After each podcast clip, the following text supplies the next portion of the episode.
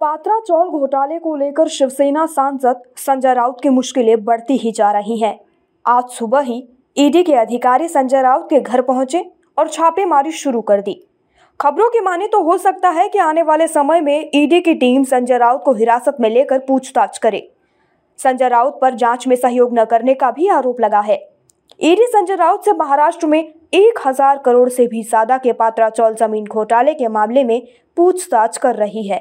इससे पहले प्रवर्तन निदेशालय ने संजय राउत को 27 जुलाई को एक समन भी जारी किया था, लेकिन उस समन के बाद भी वो अधिकारियों के सामने पेश ही नहीं हुए थे। इसके बाद ईडी के अधिकारी आज उनके घर जाँच के लिए पहुँचे हैं। इतना ही नहीं, इस पूरे मामले पर राजनीति भी जोरदार हो रही है। संजय राउत पर ईडी की इस कार्रवाई को लेकर शिवसेना ने विरोध जताया है। शिवसेना ने केंद्र की बीजेपी सरकार पर सरकारी एजेंसी की दुरुपयोग करने का आरोप लगाया है।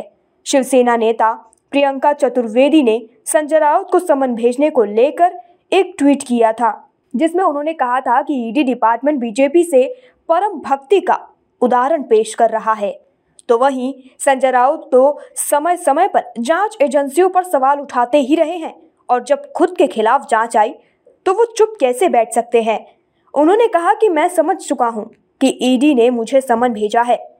हम, बाला साहेब के शिव सैनिक बड़ी लड़ाई लड़ रहे हैं। ये साजिश चल रही है। प्रियंका चतुर्वेदी का ट्वीट। आपको बताते हैं क्या है पात्रा चौल का घोटाला।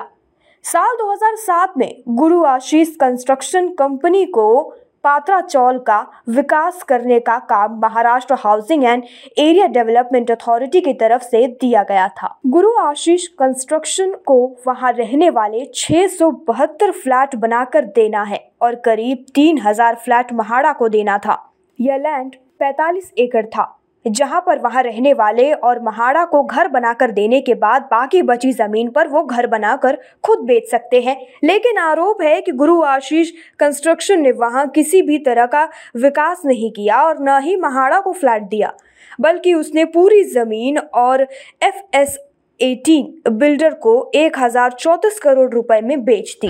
अब यहाँ संजय राउत का नाम कैसे आया वो भी आपको हम बता देते हैं। ईडी ने एक फरवरी को ईसीआईआर e दर्ज किया था और प्रवीण राउत और उसके साथी सुजीत पाटकर के कुल सात ठिकानों पर छापेमारी की थी। इसके बाद 2 फरवरी को प्रवीण राउत को गिरफ़्तार किया गया था। प्रवीण राउत शिवसेना नेता, संजय राउत के दोस्त माने जाते हैं। प्रवीण राउत का नाम पीएमसी स्कैम में भी आया था, जिसकी जाँच चल रही है। जाँच के दौरान पता चला कि प्रवीण राउत की पत्नी माधुरी के बैंक से संजय राउत की पत्नी वर्षा के बैंक खाते में 55 लाख रुपए भेजे, जिसका इस्तेमाल राउत परिवार ने दादर में एक फ्लैट लेने के लिए किया था।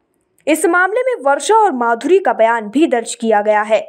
सुजीत पाटकर और संजय राउत की बेटी एक वाइन ट्रेडिंग फर्म में पार्टनर हैं। पाटकर की पत्नी और संजय राउत की पत्नी ने अलीबाग में ज्वाइंट ज़मीन खरीदी है। अलीबाग का वो फ्लैट भी ईडी के अब रडार में है।